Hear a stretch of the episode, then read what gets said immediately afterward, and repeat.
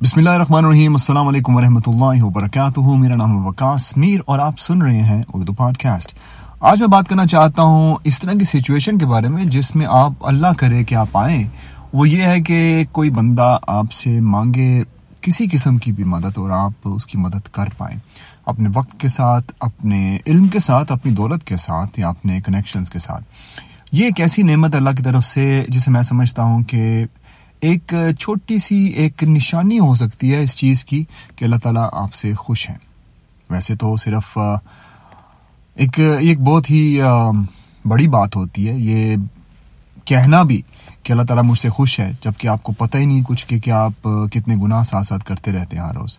لیکن میں سمجھتا ہوں کہ آپ کو اندر ہی اندر سے کہیں نہ کہیں پتہ ہوتا ہے کہ آپ سے اللہ تعالیٰ خوش ہیں یا نہیں ہیں۔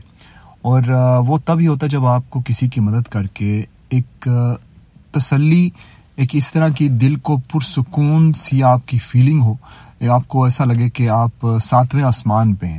اور ظاہر سی بات ہے، یہ صرف دکھاوے کے لیے نہیں آپ نے کرنا، یہ تو بالکل بھی دکھاوا کریں گے تو صدقہ بالکل فنشڈ اور ساتھ ساتھ ظاہر سی بات ہے، آپ کی جو مدد، جو آپ نے اگر کسی کو دکھانے کے لیے کرنی ہے، تو وہ تو کسی کام پہ نہیں آتی۔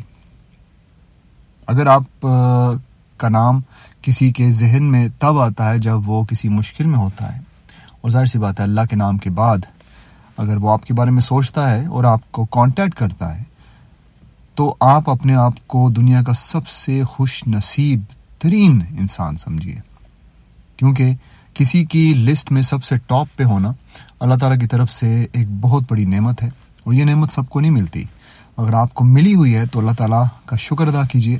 اور دعا کیجیے کہ اللہ تعالیٰ آپ کی عزت ایسے ہی بنائی رکھے اور آپ کے گناہوں کو ایسے ہی لوگوں سے چھپائی رکھے۔ اور اللہ تعالیٰ سے ہمیشہ دعا کیجیے کہ آپ دینے والے بنے یعنی کہ آپ کا ہاتھ ہمیشہ اوپر ہی ہو۔ آپ کو لینے پہ مجبور نہ کرے لیکن اگر کبھی لینے پہ مجبور کرے بھی تو اللہ تعالیٰ ہمیشہ آپ کو توفیق دے کہ آپ اسی سے دعا مانگیں کہ وہ کوئی ایسا ذریعہ آپ کے سامنے لے کے آ جائے۔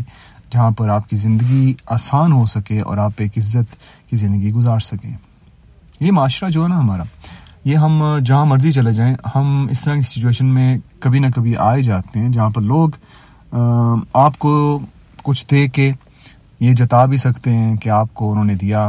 اور ظاہر سی بات ہے، صدقہ جب کسی کو دیا جاتا ہے یا کسی کی مدد کی جاتی ہے، تو جتانے سے پوری کی پوری جو مدد ہوتی ہے وہ تو آپ کی ہو گئی، لیکن جتانے سے یہ ہوتا ہے کہ اللہ تعالیٰ کے ہاں وہ اکاؤنٹ جو ہے بالکل زیرو میں چلا جاتا ہے، کیونکہ آپ نے جتا دیا۔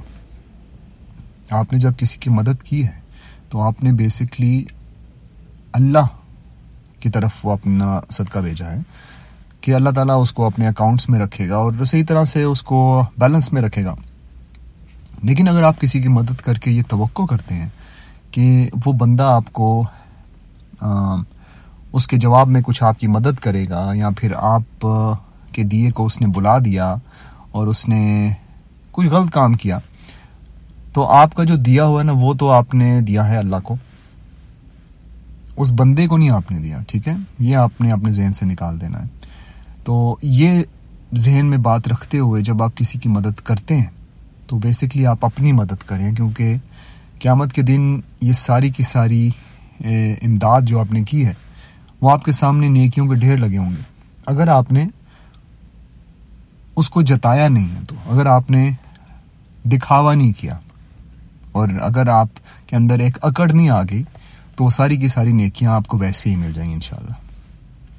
تو ونس اگین شکر کیجیے اس اللہ کا جب کوئی آپ سے مدد مانگنے آتا ہے۔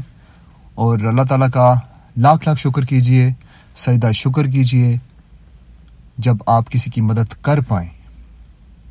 اگر نہ کر پائیں تو اس کو کوئی ایسا رستہ دکھائیے کہ وہ اپنی مدد آپ کر سکیں اپنا خیال رکھیے گا۔ آپ سن رہے تھے اردو پوڈ کاسٹ اور میرا نام ہے وکاس میر۔